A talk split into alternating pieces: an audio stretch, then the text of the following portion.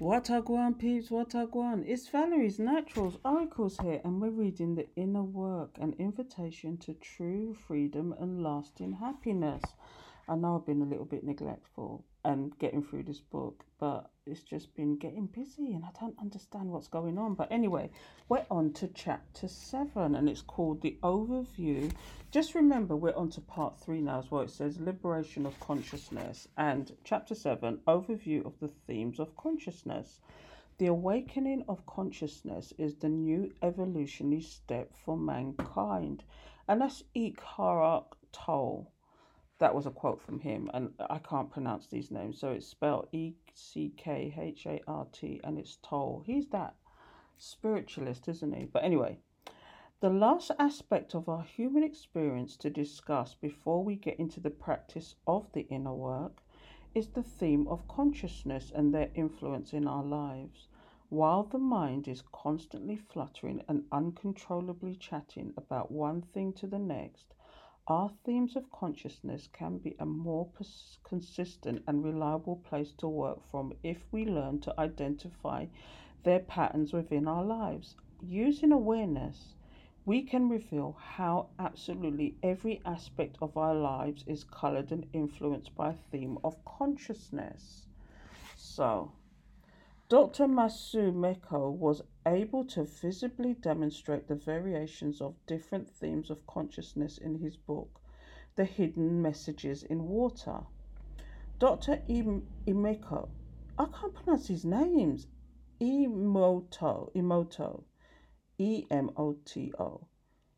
Dr. Emoto captured the efforts that vibrational frequencies have on frozen water crystals using a powerful microscope with high speed photography.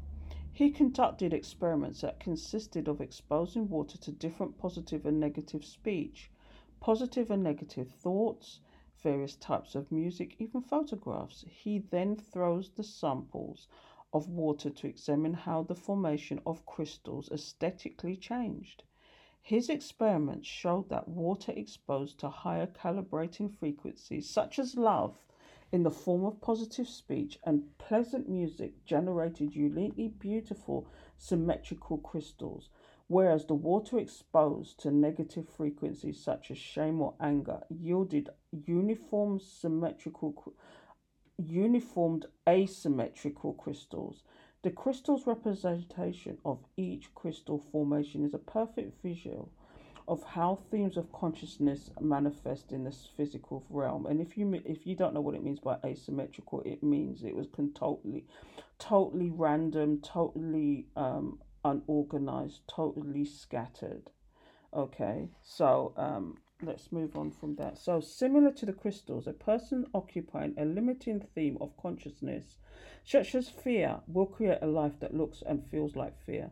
They will experience thoughts of worry and doubt, tr- tr- terror will surround them. They will experience feelings of paranoia and dis- distrust. They will perceive enemies, whether physically or mentally. They will feel anxious around other people. Their choice of words will often be filled of pessimism or panic. When they look at the world, they will see fearful concerns, instability, and jeopardy. In the same way, a person whose theme of consciousness is calibrating in a liberating frequency, such as love and inner peace, will in turn create a life that looks and feels like love and peace. They will experience thoughts that are compassionate and kind. These bodies will usually radiate health and wellness. They will feel grateful for all the people and experiences in their life. Laughter and beauty will surround them. They will see the silver lining in every situation. Their choice of words will be full of intention and optimism. When they look at the world, they will see divine love and perfection. So, example viewpoint points for each theme of consciousness. To further demonstrate the varying themes of consciousness, let's look at how each theme might experience debt and credit. For shame, from shame, extreme debt may be seen as proof of a cursed existence. Our worthlessness and suicide may seem as the only way out. In guilt, we may obsess on our debts as a demonstration of our stupidity and how wrong we are in having it, or pro- project blame onto credit companies for how vile and wrong they are for enslaving us all. In hopelessness, our debt is completely paralyzing. We possibly give up on making payments as it seems pointless even to try. We feel there's no way out of accruing interest will just keep us trapping forever. In, in grief, we might dwell on how much we are losing every day through interest, regretting our purchases, and overall feel how sad and depressing our situation is.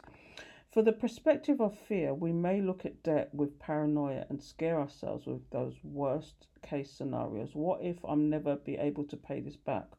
What if I lose everything? In desire, we might even see debt as an opportunity to chase our, che- our pleasures and, and are excited to spend money we don't actually have yet. So so that we can get what we want now. In anger we may view our debt with annoyance frustration or even rage at the accruement of interest.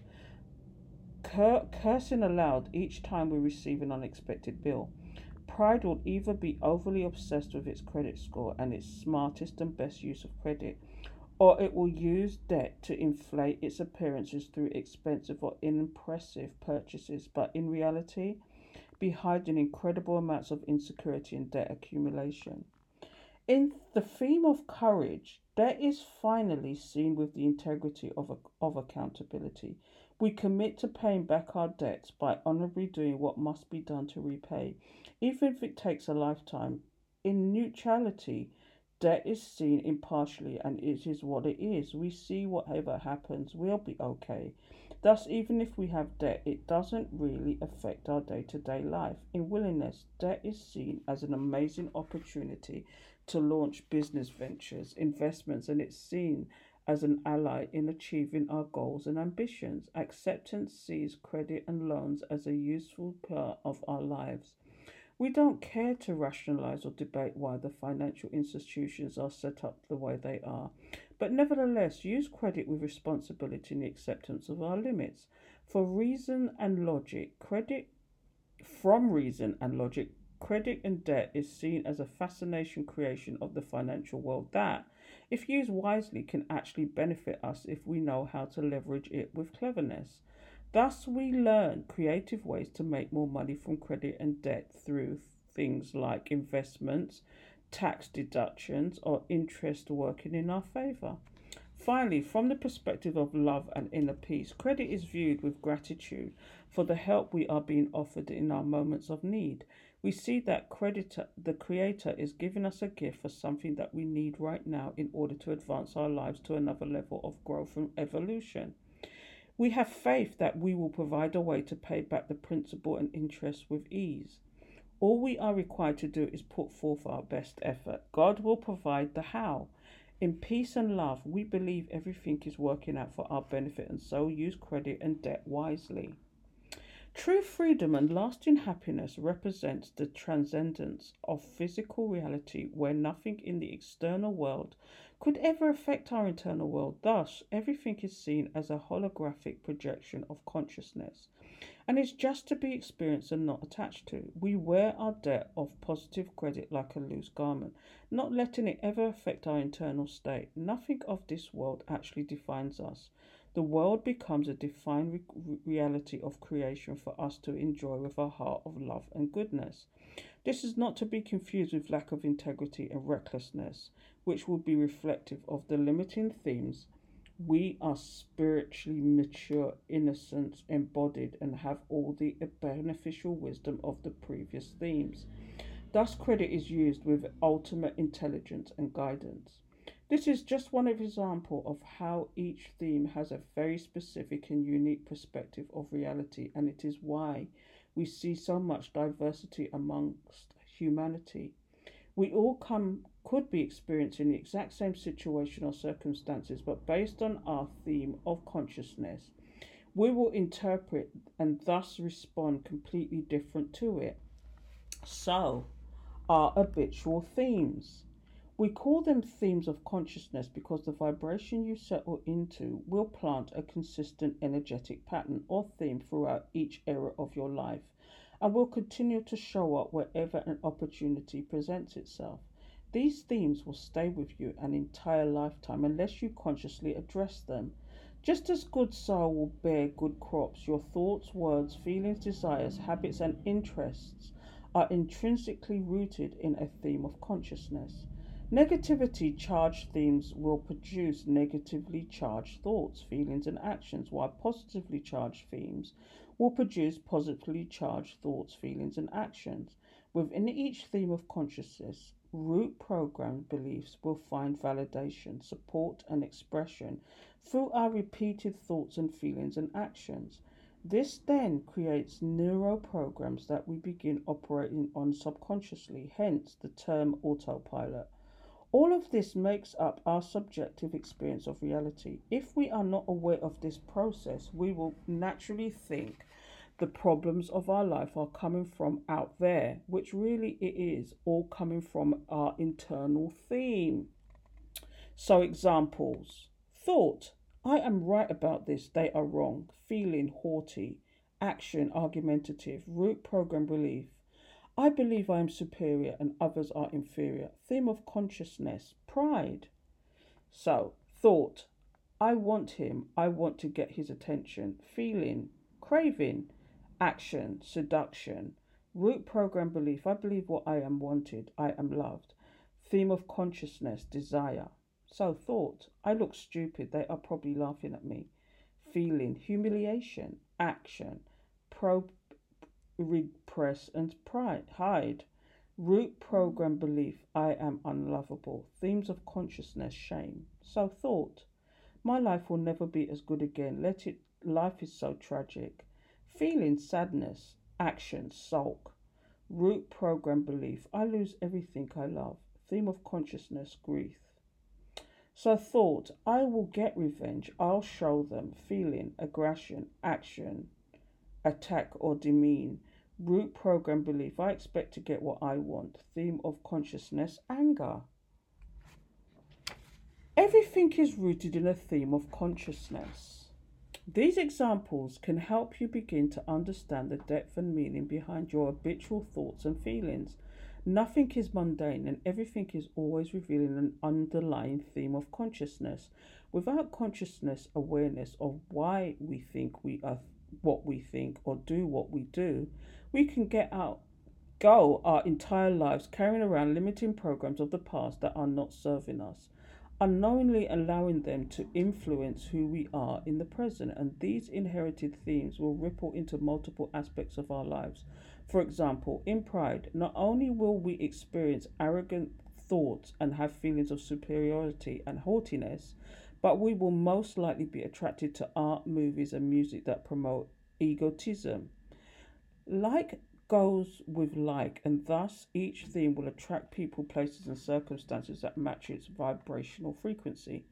Just as thoughts are not intrinsically who we are and are a byproduct of a theme of consciousness, so too are personality traits and preferences. For, exa- for instance, preferring a loud bar over a quiet temple is correlated to the theme of consciousness our soul is occupying. So it's choosing to smoke cigarettes or abstaining, eating healthy or not, enjoying our career or resenting it, being confrontational, easygoing, etc. And this can be said for just about everything we claim as just who I am. Within our personality, what we might have once thought was rigid and fixed is actually all subject to change and can evolve. Anything is possible. To transcend a theme that is no longer serving you and move into a theme that does, you must stop compart- car- compartmentalizing your life. There is no situation, reaction, or scenario that is isolated from your theme of consciousness, uh, consciousness at this moment. At that moment, everything is connected. How you do anything is a reflection of how you do everything. By looking for recurring patterns, you can start to identify the frequency you are living in. If you are living in love, love will come out of you even in times of struggle. If you are living in fear, fear will come out of you no matter how how ideal your conditions become. The circumstances is not responsible for your experience. Your theme of consciousness is. When looking at humanity with the knowledge of the themes of consciousness, it will become clear that the reason we see so much conflict and turmoil in the world and throughout history is due to that vast varying theme of consciousness, all interacting with each other while experiencing completely different paradigms of reality. Thus, from one theme, what is seen as completely right is actually wrong from another. Just like a hologram from different perspectives reveals completely different images, so it is with the human experience of life. We all may be looking at the same world or be sharing the exact same situation, but how we each experience it is dramatically different. We refer to this as a paradigm blindness. As much as we like to think that it is fixed, objective world that is separate from us, in truth, objectivity is in the eye of the beholder. This has now been confirmed through discoveries in quantum physics, i.e., the collapse of the wave function. Anything that is outside the boundaries of our familiar theme of consciousness will trigger the ego to, expo- to respond with confusion or defensiveness. For example, to someone in the theme of anger or pride, a concept such as surrender will seem foolish and incomprehensible. Likewise, to those struggling with the theme of guilt, forgiveness of self and others is really hard to do and almost feeling feels unacceptable, implausible, or even impossible. Therefore, our theme of consciousness set up not only the possibilities for our life but also our limitations. Behind every action is a motivation that is rooted in a theme of consciousness.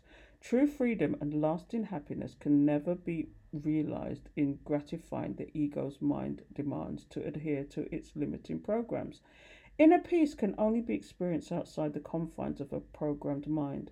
While the themes of consciousness completely color our perception of reality, it is important to realize that all options are technically always available to us. We can view the hologram from whatever vantage point we wish. Just know that each view or theme is very different in its degrees of freedom and happiness. So the question then becomes which one is most enjoyable? In order to move out of a deeply rooted theme of consciousness, you will need to live the practice of inner work. In every single moment, you have a choice to either stay obedient to an old program or break free of it and choose a new. So here's a quote here. It says, People try so hard to let go of their negative behaviors and thoughts, and it doesn't work or it works, but only for a short time. I don't let go of my negative thoughts. I question them, and then they let go of me. And that was a quote by Brian Katie. That is so true. Wow. Overcoming negativity. So, when we become self aware, we can honestly examine and question our ego's patterns from a place of non attachment.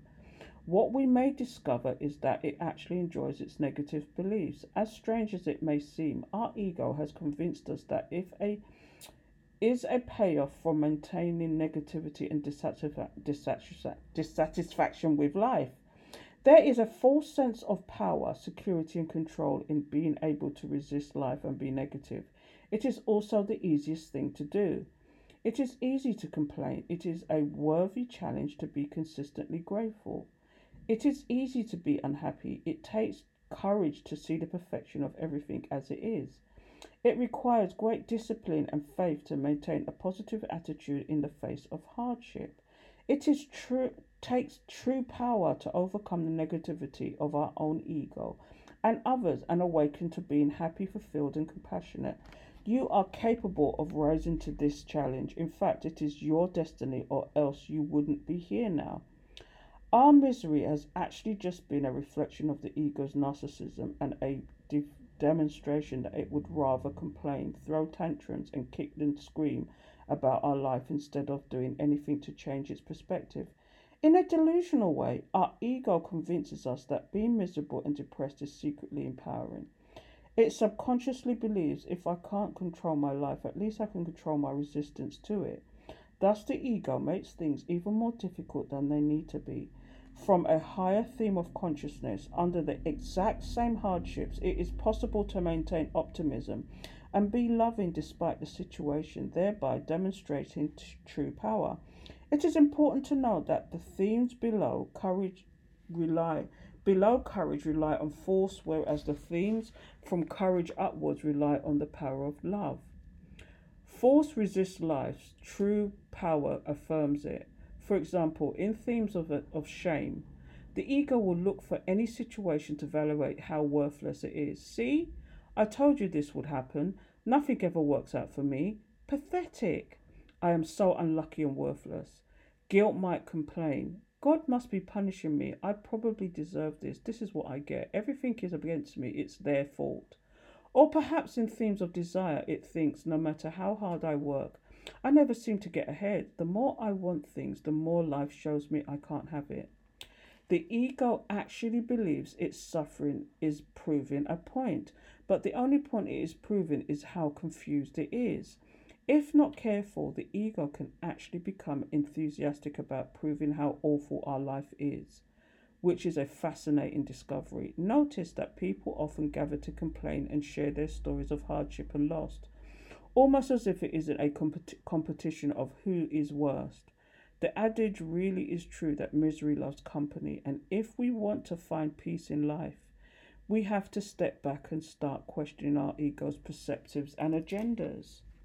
So here's another quote, quote If you must doubt something, doubt your limits. And that's by Bob Proctor. That's another spiritualist again. Anyway, the possibility of change. This flirtation with suffering and darkness is to be expected and does not make us sick or twisted, simply naive. We all inherited a limited human ego that is attached to familiarity, regardless of, it, of if it is beneficial for us or not. Because our mental stories have become so familiar to us, our brain actually becomes accustomed to the emotions and chemicals through particular types of thought produce.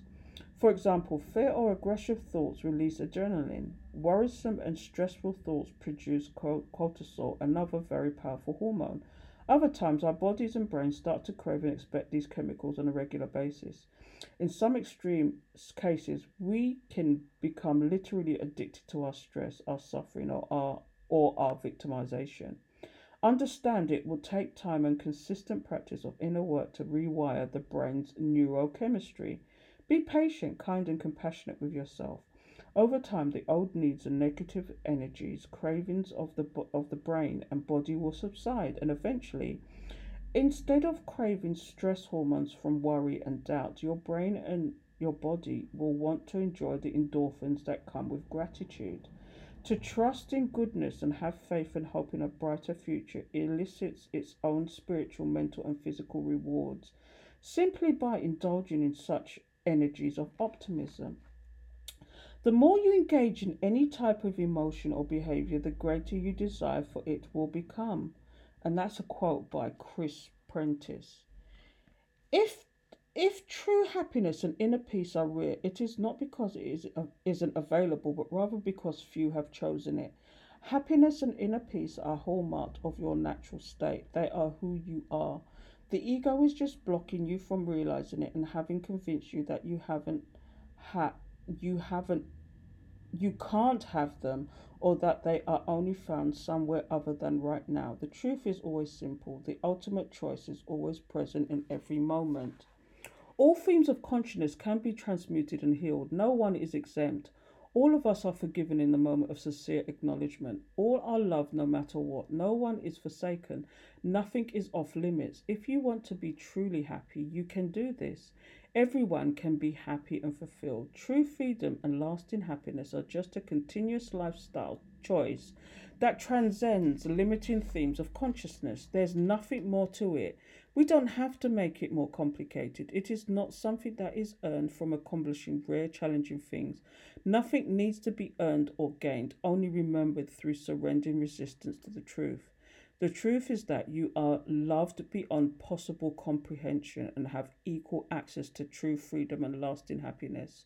You have to let go of the stop listening to all the reasons your ego uses to convince you that you are worthy and can't can't have it.